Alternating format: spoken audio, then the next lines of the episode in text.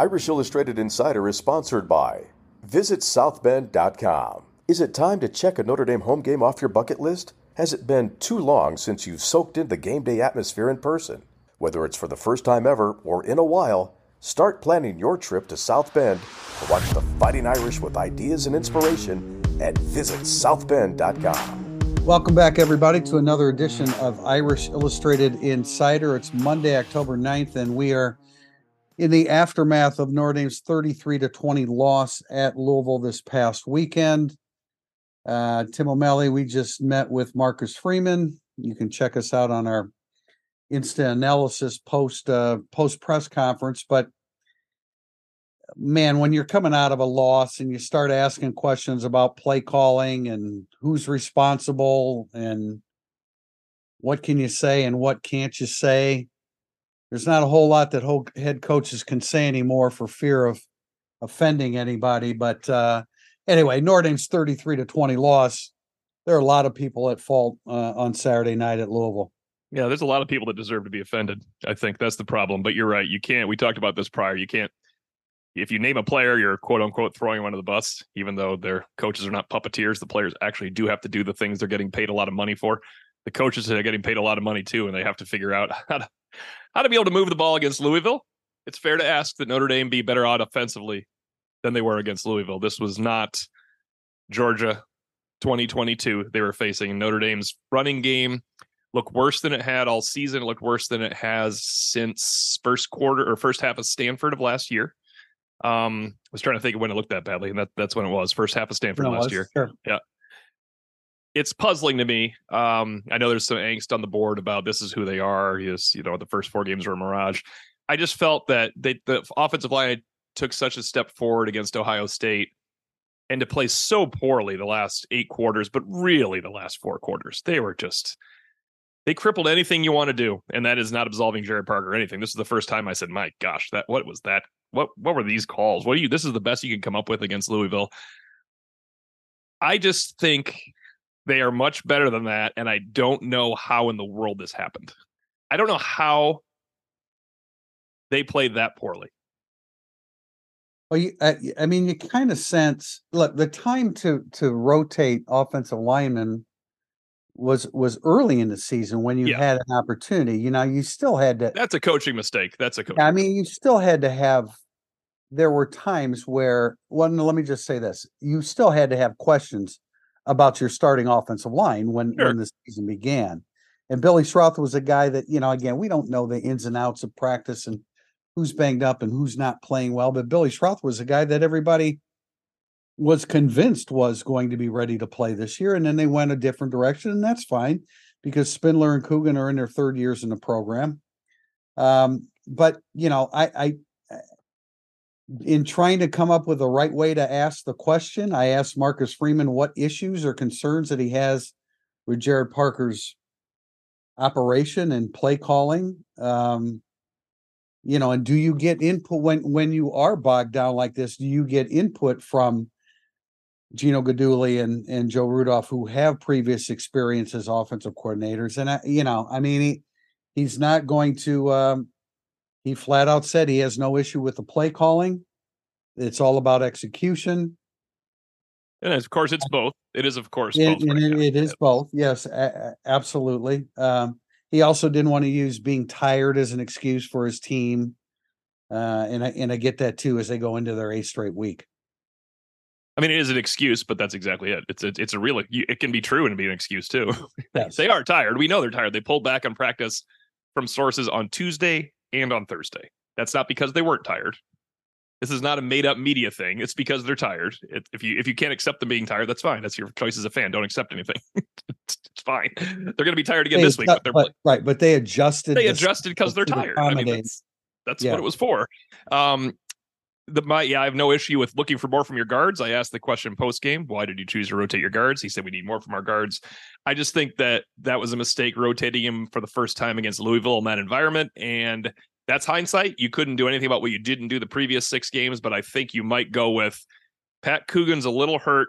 We want to move our rotate our guards instead of rotating guards. Let's start Billy Schrauth this week because Pat Coogan's a little bit limited. It's better than the rotation. The first time rotation in that situation. He said he thought Zeke Correll responded well to Andrew Kristofic taking some snaps from him. I did I too. don't know where, yeah. Well, I mean, what- there's no evidence of it on the stat sheet. No, that's what I'm saying. That that that's but Andrew Kristofic's stat sheet was not any better when he was in there. It's a I don't know where the offensive line went wrong because they were trending up. Uh, they're now trending down, and that's the single most important thing, as John Bryce said in our instant analysis heading into USC week, is the offensive line. They affect the offense and the defense this week. It is, and and look, coming out of Ohio State, as disappointed as everybody was, your issue wasn't the offensive line. You were thrilled with the no, way they not at all. That's what we're saying. moved They were, Ohio State's front and had, you know, we're pushing for 200 yards rushing against Ohio State, which just just, does not happen that often. Pat Coogan apparently had a a bit of a knee problem. I- You know, I didn't like I didn't really understand Kristofic at center. Uh, look, they think they, in their opinion, Zeke Correll is struggling. So well, he had a really bad Duke game. We know that, of course. That, that yeah, was- he, yes, he had he had he had a bad he had a bad Duke game. There's no doubt about that. Um, I thought I said this in instant analysis. I thought, with the exception of just getting bull rushed one time early on, I thought Billy Schrauth played really well. And you know, there's a there's one defensive lineman in particular from Louisville that was making a lot of offensive linemen look bad, including Joe Alt. Um, it was just an it was another bad day for the offensive line. The only thing I'm the only thing I'm saying is that I thought Billy Schrauth played well enough that if you want to insert him again at some point, you know, you should do that. I thought he I thought he earned that right, other than that one rep that that really stood out. But yeah, how did they get here with their offensive line? Because I look, we have multiple sources telling us that that they thought Notre Dame thought that they were going to be able to handle the line of scrimmage against Louisville, and Louisville handled them. Yes, they sure did. Um, and to not to belabor the offensive line point, but it's also strange. Like we're talking about Coogan having a knee injury. There was nothing wrong with Rocco Spindler, and there was Billy Schrauth in for Rocco Spindler on one drive as well. It's just a strange. Hey, the no. musical guards was weird. Um, it- they would never do it again. I don't think play musical guards, musical center, making two changes for Joe Alt to adjust to. So what are Rocco Spindler and Joe Alt thinking when Kristofic and Schrauth are all of a sudden next to them for the first time, and they're getting bulldozed by these players from Louisville? I mean, it was a strange. it- It's not a one-off because they did not play well against Duke. Um, I just don't think it's a lost cause either for the offensive line. I I, No, I I, think they're much better than that. I don't I don't think it is a lost cause either, but uh, a great opportunity this week against a USC defensive line that that has you know been gashed at times. When Marcus Freeman says, you know, like I don't want to hear this about their defense, they are talented. I I, I don't disagree with that. And you want to talk about a you want to talk about a poorly coached defense. Right. My goodness, that that defense gives up the edge. They they I, I they have to emphasize contain on the edge at times, but it doesn't. It Alex Grinch doesn't seem to get through to them. They're they're a bad defense, but I agree individually.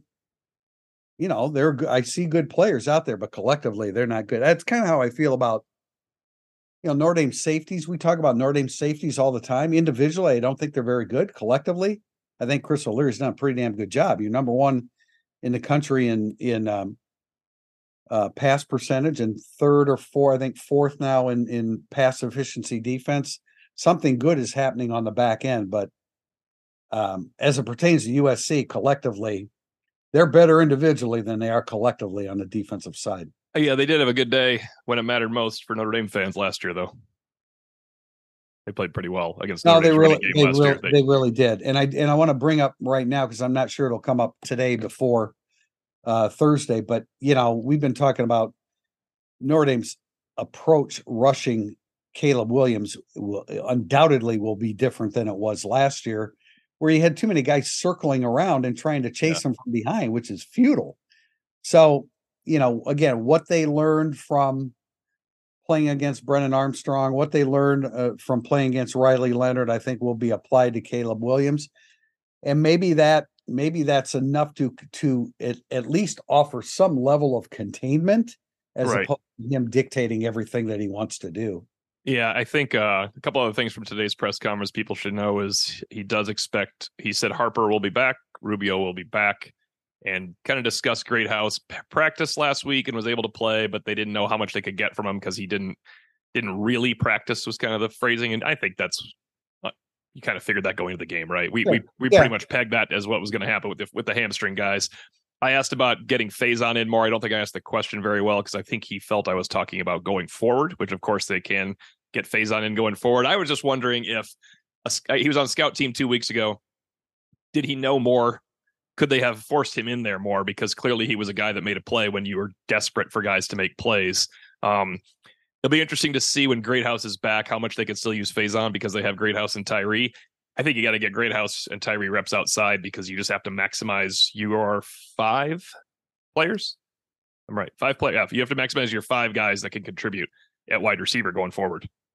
Yeah, and I know that. I mean, I guess they didn't want to expend a, a, a football scholarship on Jordan Faison, but was it was it That's not nonsensical to me. That's nonsensical. well, was it not very clear during the preseason that he was one of your better receivers? I I, I mean, You're I gonna think- lose 15 players of the transfer portal between now and Yeah, the next time you need to worry about that.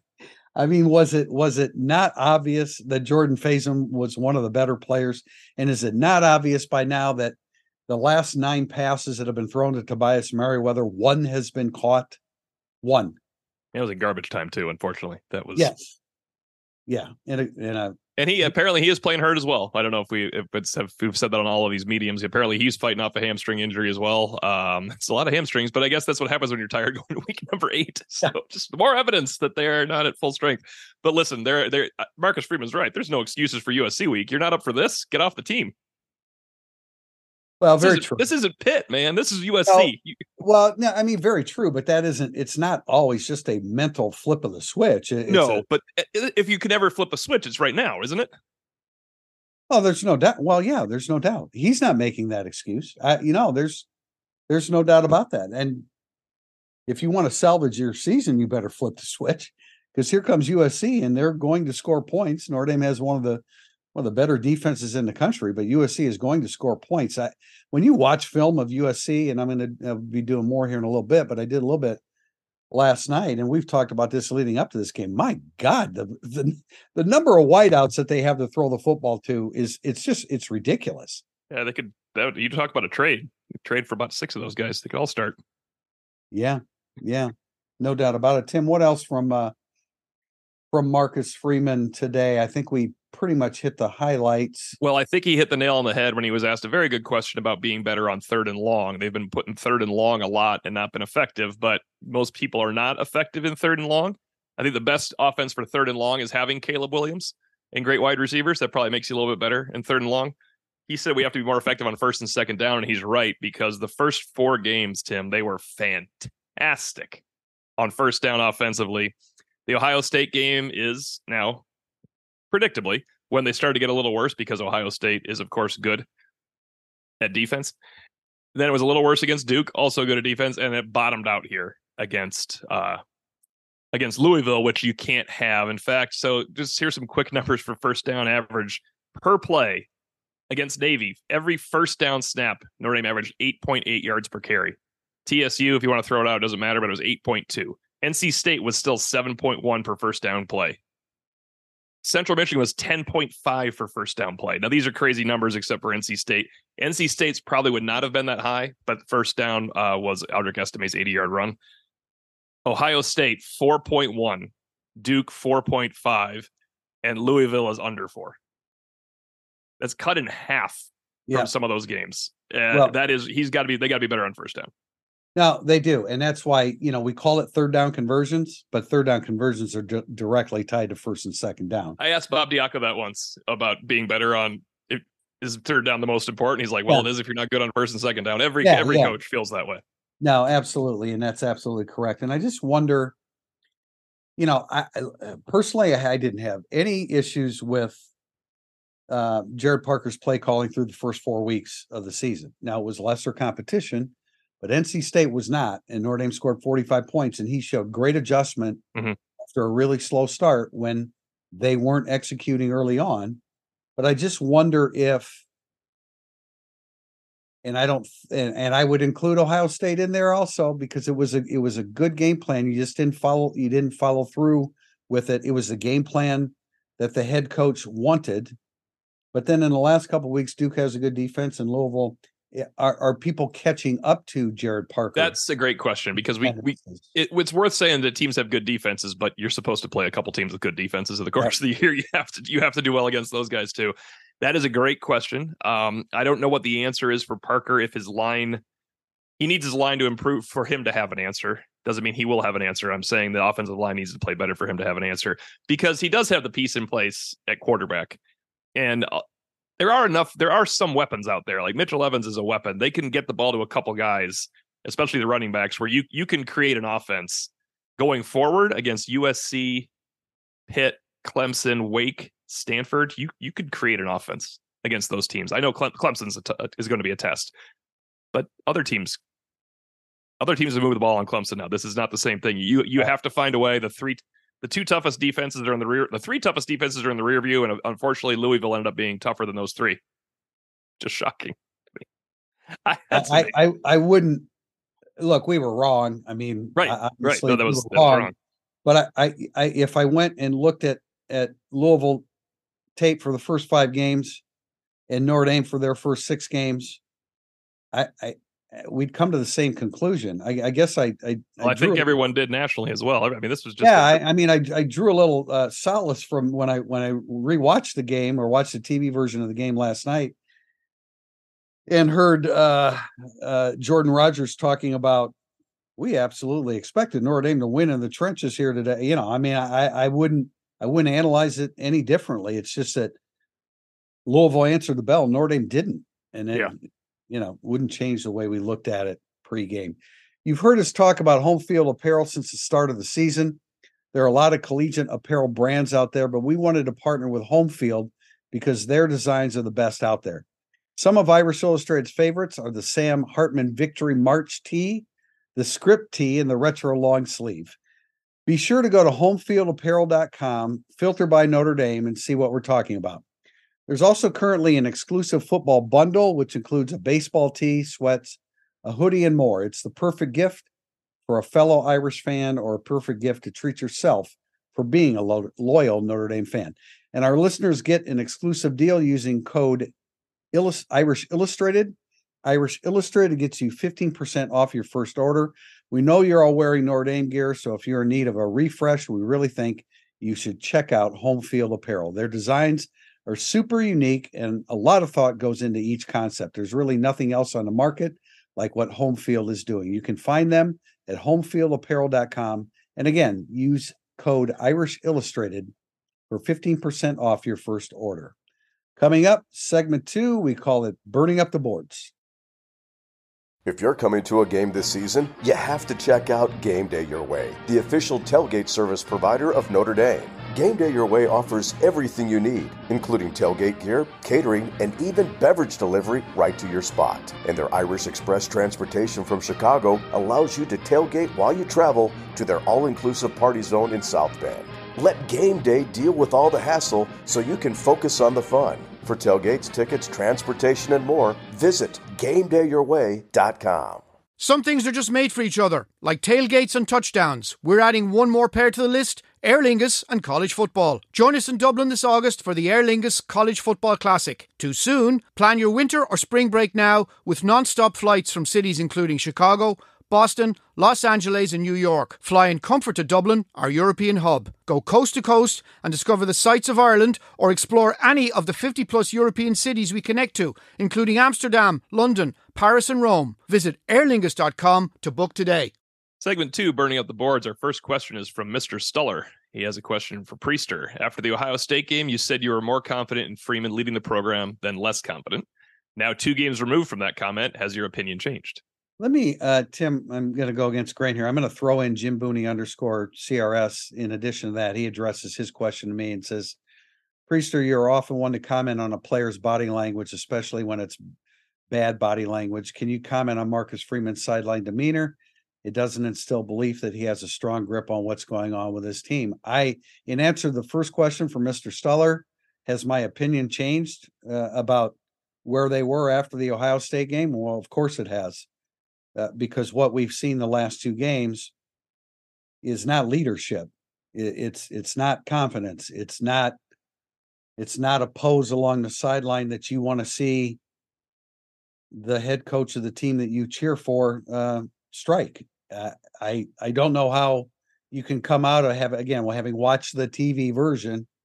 I don't know how you can come out of this last game and think um, think a whole bunch of positive thoughts about the leadership of the football program right now. It's a uh, it's a strange uh, swing a strange swing from when Notre Dame played three and three quarters quarters of very well coached football at Ohio State and what we have seen since. Um, somebody asked me, I think indirectly, where is the narrative coming? Oh, I, no, I put it in my story.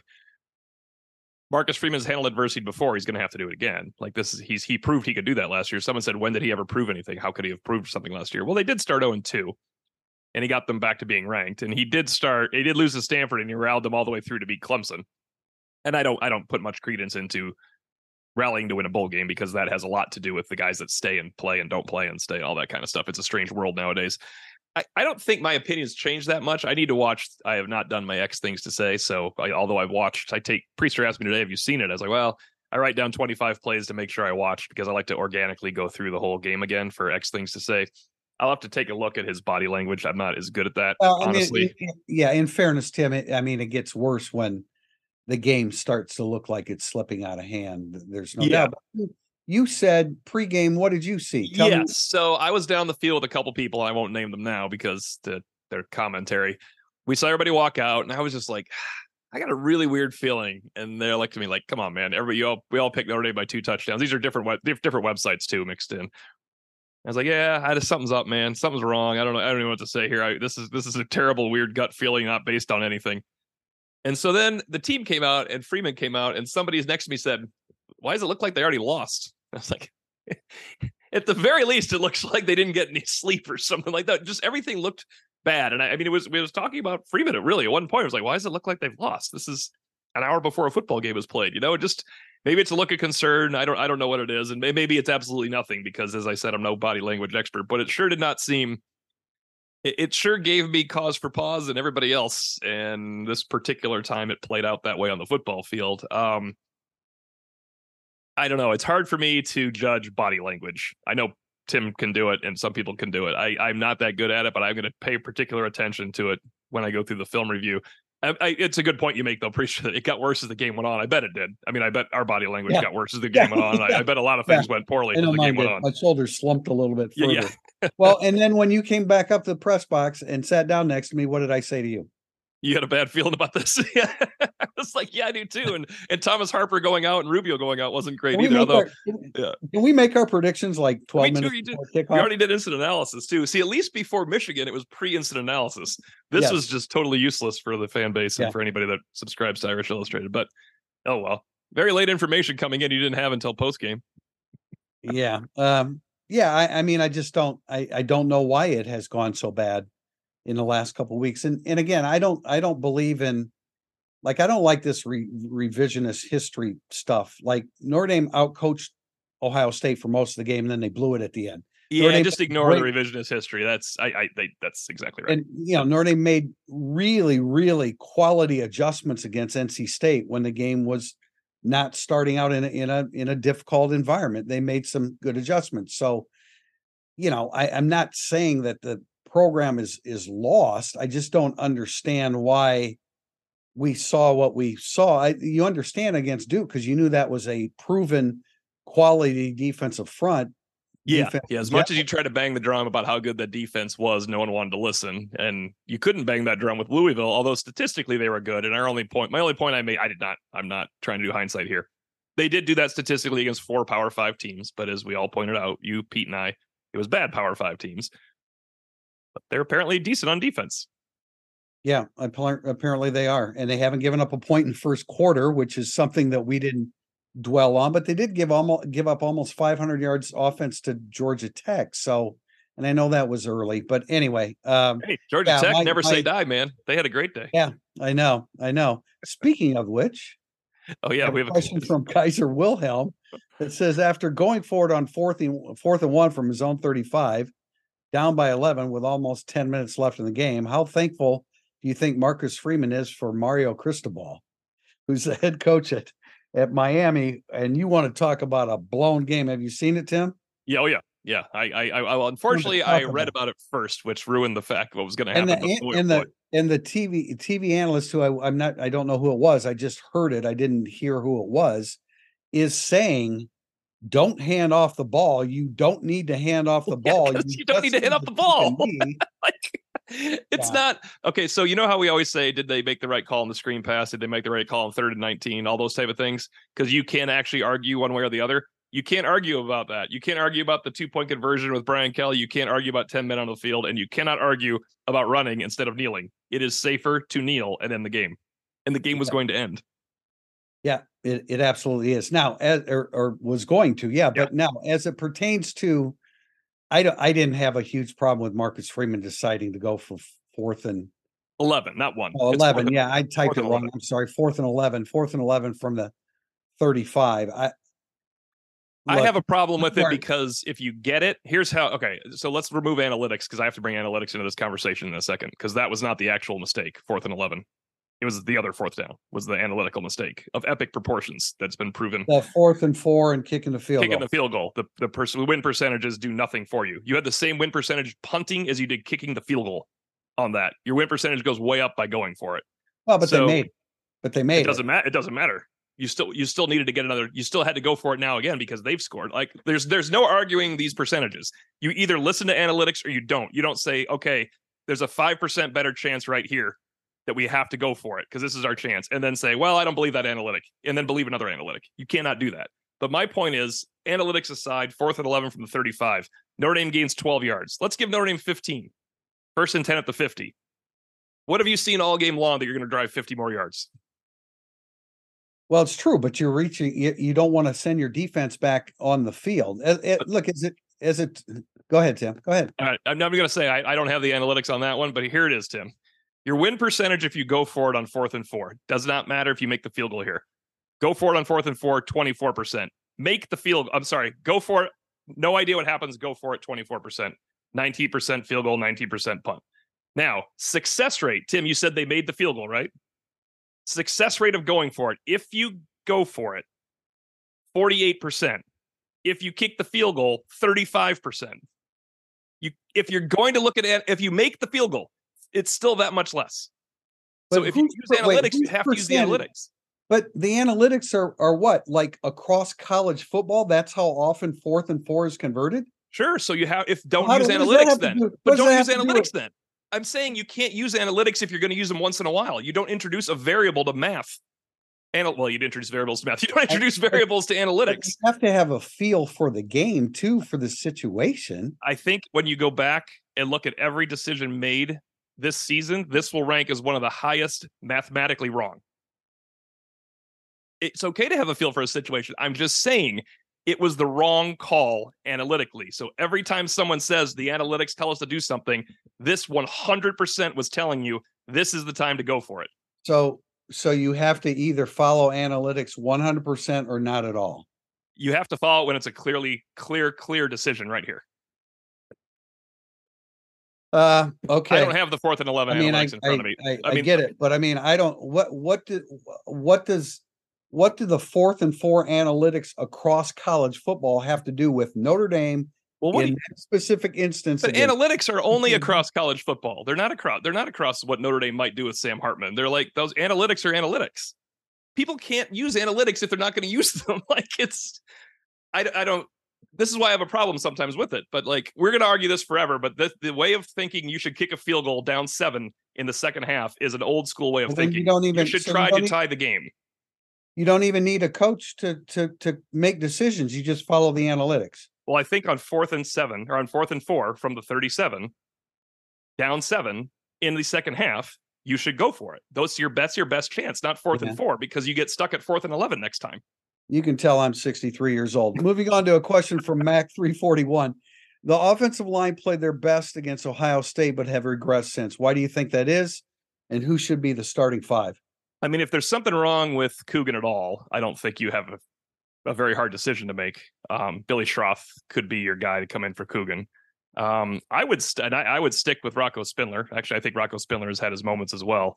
And you could point to a lot of things that Schrauth and Coogan and Spindler have done wrong and argue with me. And you'll probably be right too, because they've done plenty of things wrong. But you have to make a choice. My point is you have to make a choice here.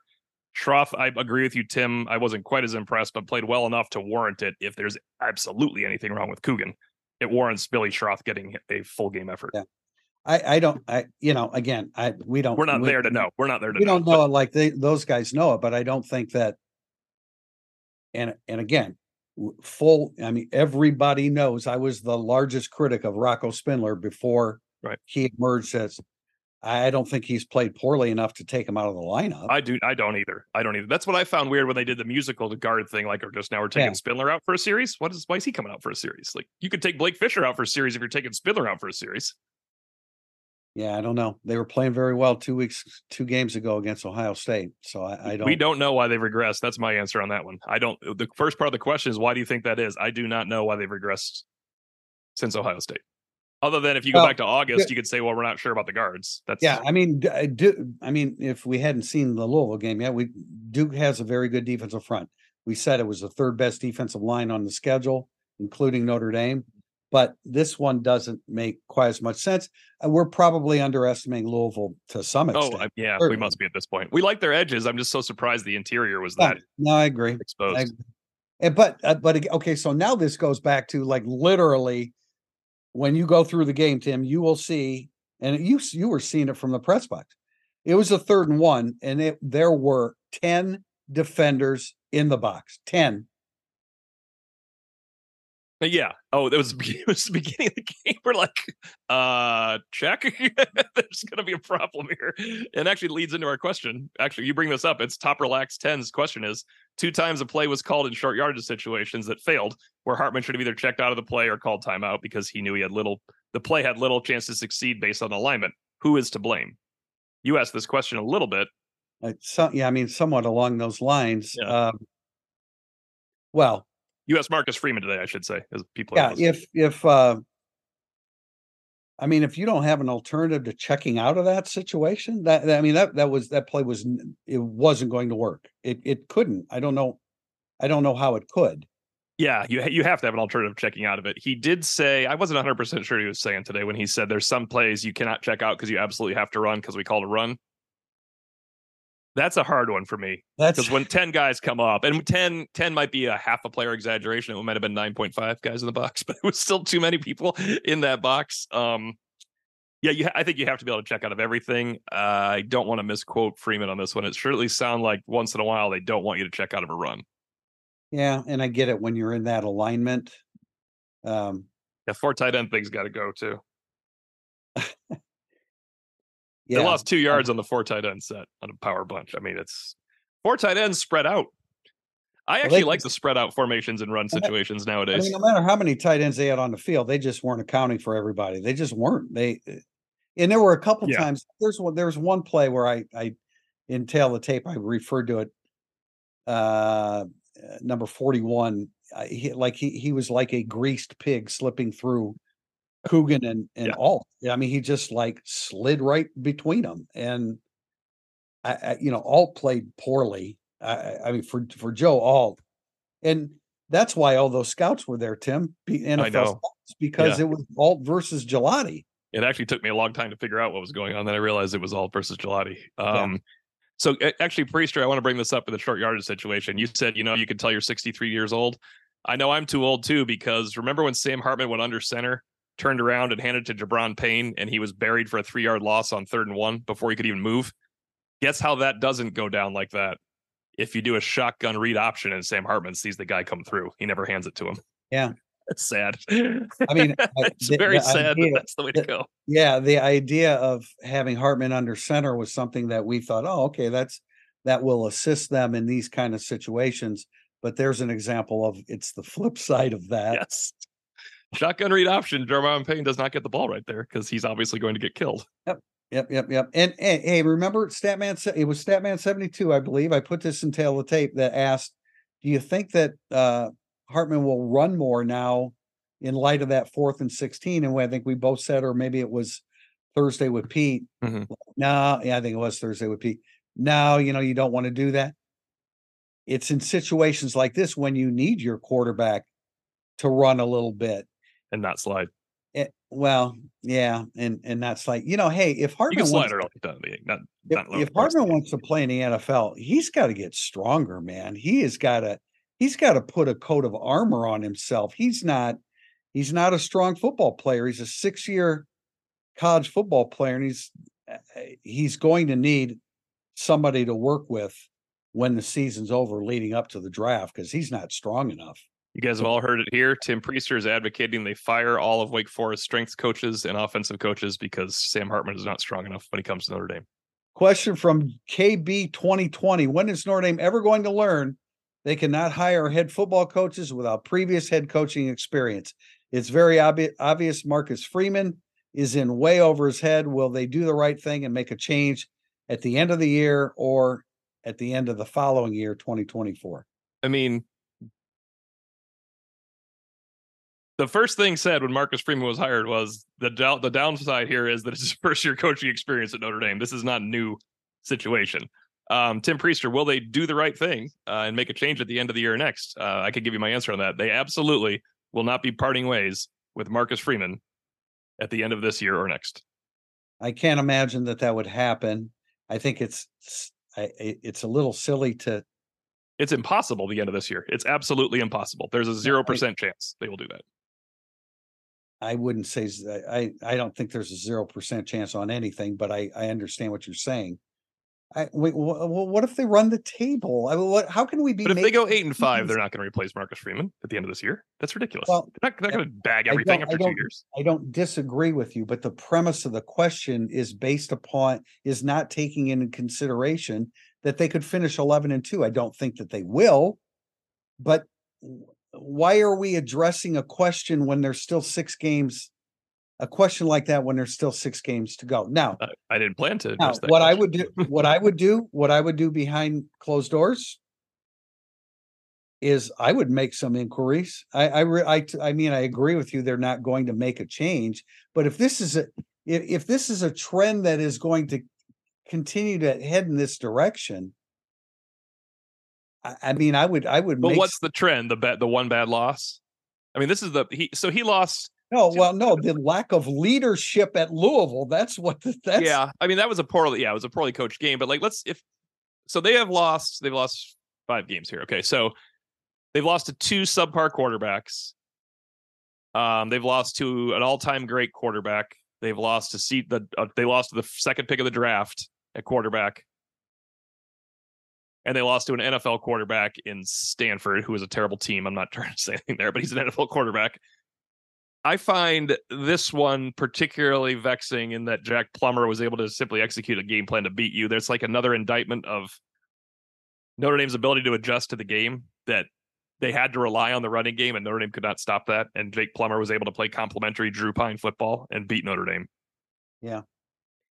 So uh, if you uh, look at some of the other losses, so they lost to Caleb Williams under Marcus Freeman. They lost to CJ Stroud under Marcus Freeman. Stanford's a terrible team. I'm not I'm not trying to go there. But this this one and the Marshall one are the crazy ones because they have no. There's nothing that should have been able to beat you. There's nothing should have been able to beat Notre Dame behind center here in Jack Plummer. This defense. No, I, I mean you'd like to you'd you'd like to say, oh well, you know, Jack Plummer's a poor man's Jack Coan, but no, he's not. He's, no, he's not. He's, he's like Pyne. Yeah. He's a lot like Pyne, really. Yeah, he's longer, of course, but yeah, yeah, I, yeah. Well, he plays college. He plays Division One football, so he should be taller than Sorry, it's just uh, I can't no, believe I, how small he looked back there. I, I think I think due diligence. I, I agree, Tim. They're not going to make a change. I, I don't think that would happen unless like there's such a complete collapse that. I mean, what's the most likely record right now? Would you say eight and four after? I, I yes, I would I would say that. Okay, yep. so eight and let's just say eight and four, and they win their bowl game because people are always happy when teams win bowl games, right? But it won't be a very good team. Um, well, it won't be a happy if you yeah the same. It, won't be the happy-go-lucky bowl. It won't like be like last year. No, they win a yeah they win a they win a Camping World level like, thing. I don't know. Cares. I think I think due diligence is to you know maybe ask contact some agents and just kick the tires. That's all I'm saying. That's I all. I don't think after two years that that's a possibility that they do that. Or I don't think it's a good. Idea. I don't even think it's a thought process to do it yet. Maybe I, am saying I, after three years and you're eight and four, eight, four, eight and four. That's obviously different. I'm I'm saying that with the possibility of the rest of the season really taking a downturn. I'm not I'm I'm I'm not I'm not advocating the removal of Marcus Freeman after 2 years. I'm not saying that. I'm saying that any organization should do its due diligence. I mean, I guess I'm just saying like we're now we're saying that well if they lose 6 games I mean, every time a T coach loses six games, there's chances some, something's desperately wrong Well, with you, right? I mean, if you if if Notre Dame loses 6 games this year, you should be fired. but they're not going to fire a head coach after two years. I I, I agree. I agree. You think I'm they should saying fire a head coach after two years, though? I don't. I don't. I don't. I I'm don't agree with that. I'm not. I'm not saying that. Yeah. But I'm But you just said he should be fired if they lose six games. I don't. I don't think he should be. If this team goes six and six, man, there are significant problems. There are there are that significant that problems. aren't going to be that aren't going to be solved by what if the guards and center don't block anybody the rest of the year? well then then they're then they've shut out the coaches completely including the head coach that's that's my concern about you come out in the second half against louisville and you're tough on your team at halftime and you come out in the second half against louisville and you don't respond the players No, don't I mean Cam. Hart immediately caused a fumble and recovered it, so the defense responded. The Yeah. offense got four yards on four plays and kicked a field goal yeah from 53 yards out. He drilled it. we're, go- we're going down a path here that i'm going to regret because i know my words are going to be twisted around here i, I all i'm saying is that if this takes a really bad turn you just need to you're you're a, you're a football you're a billion dollar multi-million hundred million dollar industry you have to at least take a look at i know this is uh, this has gone too far and i'm going to regret it. So we're going to move on to Gavi nd please ex- explain to me how on god's green earth jordan Faison isn't out there consistently in the second half after he abused the louisville secondary. I don't care if hartman is yelling to him the route to run you ride the hot and speedy hand I, you know, normally I would say that he just doesn't know enough about the offense to be out there since he was on the scout team two weeks ago. But I don't disagree with Gavi Endy here in that Jordan Faison made a play. You have a big collection of wide receivers that don't make plays right now. You got to find a way to get him the ball, especially on third and 13, third and 11, third and nine. He wasn't even out there on fourth and 11. I think I brought this up twice now, but Audric Estimé was split wide on fourth and 11. You trying to tell me Jordan Faison can't run a route that a is deep go route to open something underneath for somebody else that helps there. It's it's That's unbel- weird. that's un- that's very strange. It's it's very strange. Um uh, look, if he doesn't know what he's doing, I th- this is a this is su- uh, He knows a little though, doesn't he? He has he to know a little. he knows a little, but I'm I'm, I'm looking at the question. If he does, he's got to know he's- got to know what he's doing out there. Yeah, you can't does, just say, think he "Oh, he's fast. We're going to play him." It it it. That's I guess my point is, I, I totally agree with you, but the point is, oh, he's fast. Play him as Braylon James. This guy just scored a touchdown. It's been 50 minutes since he Oh, scored I'm one. not. I, look, I'm not disagreeing with Yeah. the idea of Jordan. I, it's astonishing to me that I don't think he played again. Did he? He did, but it was it was Okay, he was missed well, on he three crucial third and longs and a fourth and long. I mean, why would he not be in there? He, he wasn't. He wasn't targeted again. I, Yeah. we- look, I, I was the first one to say, "How in the world do you not go back to Jordan Jordan Faison. Yeah, exactly. when you? Yeah, I mean, you have another whiteout that's leading the team in in snaps and has caught one pass in the last nine targets. I don't think he played as much this game either, actually. No, he did not. No, he Yep. did not. Uh, question from Dr. Parnell 42. How would you go about utilizing Jeremiah Love and Jordan Faison against USC?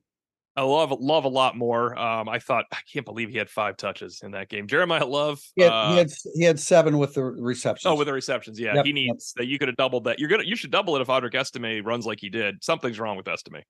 He is hampered in well, some he way. again, uh, you know, when you watch rewatch the whole game, he he hobbled off. I don't. It's his right leg. I don't know if it's knee. His knee. Remember when we were at uh, the practice at school field?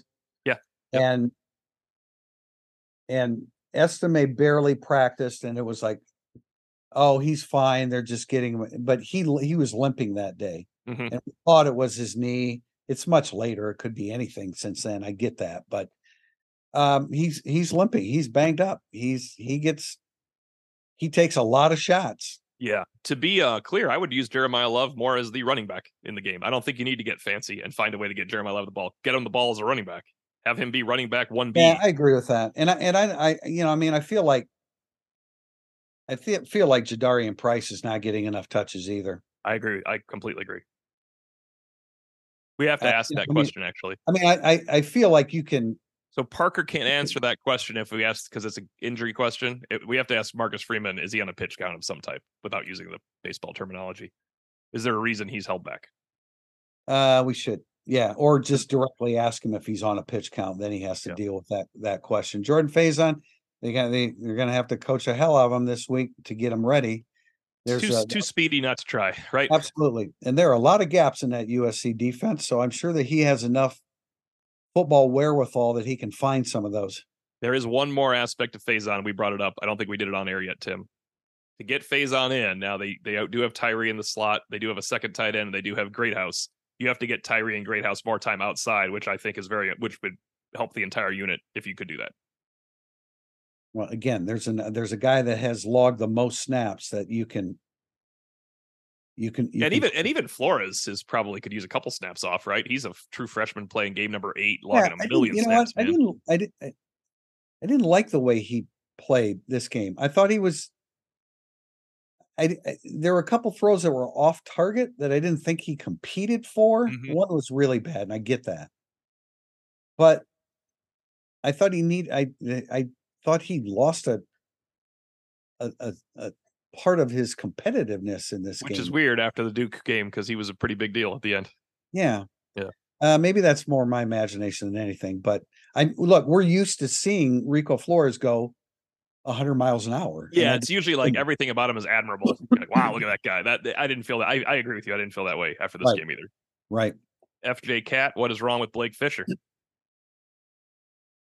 Uh, okay, let's talk about this. Uh, we've we've talked all year about that he's too small, that that he lost too much weight. He Someone doesn't said that to me have- preseason, and I was like, that's a very interesting comment. he doesn't have the physical presence that he that he once did. Um, secondly, I've always thought he was a guard. You knew I always thought he was a guard, but he played well enough at tackle, and they didn't have alternatives. I think he's a guard. He's going to have to gain some of his weight back to be a guard. And then thirdly, he's been banged up to some extent. We know for sure now that he has a hand injury. Right, right. He is okay. I don't know if we announced that. He's okay for the game. Marcus Freeman Yeah. announced he was okay for the game. That's why Tosh Baker came in. Um, I thought Tosh Baker came in because if you're rotating the guards, you certainly could rotate the right tackle too. That's how I feel about the last couple games with Fisher. Um, also, Tim Prister, if he's a guard now, Notre Dame has four starting guards coming back next year and no tackles. So I don't know if he's going to get to move or not because Joe Alt and Blake Fisher, if there's neither one of them's a tackle next year, you got a lot of guards on this team. I don't. I'm not disagreeing with you. But Rocco Spindler and Billy Schrauth and Pat Coogan aren't tackles either. I think Schrauth could be, but you're he kind could of be a right tackle. it's a force. Yeah, that's kind of a force fit. I think Mm-hmm. if you if you do that, but you're gonna you you've like you're gonna get all this experience for Coogan and Spindler, and Right. you're g- you're what Schrauth isn't gonna play again Yeah, you got to get? Schrauth in there too. I mean, hey, maybe they no can rotate. way. They can just rotate all the time. That's great. You like that, don't you? I love the rotating. Um, Yeah. So, but fairness to Blake Fisher, he did have a better game. He's had better games than the last two. It's not like he's been playing poorly the whole time. No, but like He's not what we thought he would be. You know who's getting who's getting pu- who's getting a push. We always talk about push. Who's getting a push? Blake Fisher doesn't get a lot of push. He, No, he, he, no. he has I did. I must admit, I wrote off Tennessee State as him not having the uh, competitive spirit of playing in that game, which is also an indictment. That's a bad thing too. He played very poorly against Tennessee State, which is almost impossible to do if you are 100% engaged as Blake Fisher. I mean, he was getting thrown around physically in that game. That's amazing. Uh, maybe it was a portent of what else is happening here. his body composition is is not what it used to be and i think that he needs to he need obviously he needs to strike a balance add size Yeah. but add good size so you know it's very diet related um but i but i think he lost too much weight i don't i don't think that he is a physical presence at right tackle for notre dame this Yep. year I, I concur. Yep. All right, we're going to wrap it up with a question from ND94 Bill. what do you think the chances are of Marcus Freeman making a change at offensive coordinator in the offseason to get one with a resume more fitting for a program vying for a playoff spot? I think the rest of the season has to play out here on that one. I mean, what what are we looking at again? It's how's the season Yeah, play out? I- of course, of, like of these course. changes. I don't know what's going to happen. It's mid-season. Like, There's still, what would you have said to this question two weeks ago? No, exactly, exactly right. I, you know, this, this, the constant firing of coaches. eh, I almost wish it hadn't happened to VanGorder because that was a I thought about that today. that was a, that was a that was a precedent. That that that had to happen. It Now, did have to happen, but Tim, it didn't do much. They still went four and eight.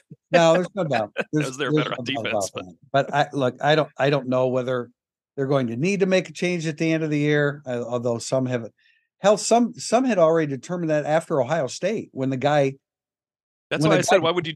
Why would yeah this? executed yeah executed the plan. They they didn't close. I get that, but um, I, I don't know what to say now. The the the the essence of the question is that Marcus Freeman needs a veteran offensive coordinator. Well, that was an interesting point. I read that um because I made the whole point.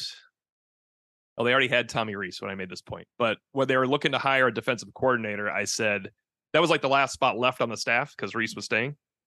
Um, and they had already hired some guys, and I well, yeah, it was obviously the last spot left because they couldn't announce Al Golden. He was a linebacker coach for the Bengals going to the Super Bowl. I said you need to get a whoever this coach is, he has to have head coaching experience for Marcus Freeman's first year. It's an interesting point somebody put on our board this week. They got the guy with head coaching experience, but on the wrong side of the ball because Marcus Freeman's a defensive coach. Like, well, that now, of course, I made that point because they already had an offensive coordinator, but that is a unique, that's an interesting way of looking at it. Marcus Freeman is a defensive coach as much as Al Golden is doing a good job. Um, yeah, veteran presence on the offensive side of the ball is an interesting way of looking at it. maybe another senior experienced offensive Analyst. analyst. Right. Do you bring Um, that up for a reason? Uh, maybe. No, I mean, I bring it up that that maybe that was something that could have already have been done at at an earlier time. But look, we're not gonna. And and I understand the offense has scored fifty five lousy points in three games. I mean, I I I totally get that, but we're we're not going to like every time we talk about the offense talk about the firing of the offensive coordinator. There are six games to be played. Let's see if they can make inroads against a vulnerable USC defense. We're going to play it out. We're not going to this this this firing of coaches. i- It's You know, my biggest complaint is from that game. It, people like say getting too cute. It's not getting too cute. It's why do you think some of those plays will be executed by the guards and center that you do not have faith in to block for Chris Tyree on this play? Why do you think the edge will be secured with backup freshman wide receivers and Blake Fisher on third and six trying to get Jeremiah Love the ball? Right? Because what if those edges are secured and Jeremiah Love turns the Well, corner? and the other thing is uh this is another frequent when, when's the last time we saw this kind of play or this kind of play no offense runs every kind of play in football you can't do it you can't do it in college there's not enough time to be proficient at everything so yes there there are periods of time where you go through games where you don't hit a specific brand of play it's not realistic to think you're going to just be able to dial that up anytime you want and be proficient at it. No, especially when you don't have faith in three of your five linemen and maybe four. Yeah. That's I just felt like you don't need to complicate things more when you don't have faith in what is in front of you. But that was my number one complaint. Like if you're instead of saying like why didn't they run a screen? Why did they run a counter? Why did they run a jet? Why complicate everything when you don't have any faith? Like you you practiced it, but Right. And again, work. and, and again, the the the blind throwing out of plays when you don't know the defensive front, when you don't know what they're doing to you, when you don't know what Notre Dame is trying to do to them, it, it just uh, you know, I, I you you can't do it all. And look, right now they're playing poor offensive football, so I get it. Everybody's gr- disgruntled, and I completely understand it. But we but there's always this tendency to act like well, just do this and it will be taken care of. If that was the case, every team in the country would just press a button and solve the problems that they have on offense, solve the problem that they have on run defense, solve the problem they have against the deep ball, solve the problem that they have in whatever. So Notre Dame's in a bad way right now. They've got a defense that they can make some inroads against offensively, and they need a better game plan than they had against Caleb Williams last year because if you chase them from behind, just ask Howard Cross, you aren't going to catch them. Try to chase him from any angle, so definitely not behind. chase from the side, you're not going to catch him either. But Arizona did something though, and I'm looking forward to watching that. I think I know what Arizona did. I think I know what Arizona did exactly. What did they do? They got Caleb Williams not to care about them until it was too late during the game. Oh, you think that's it? Other people are human too, not just Notre Dame's players. Yeah, yeah. All right, man. Well, let's see if we can get Notre Dame out of this rut. We're gonna we will uh, meet with the players tomorrow, talk to them, talk to the coordinators, um, try to find out what's going on with Gerad Parker and his offense, and then we'll be back on Thursday with Pete Sampson from the Athletic for another edition of Irish Illustrated Insider. Thanks for joining us.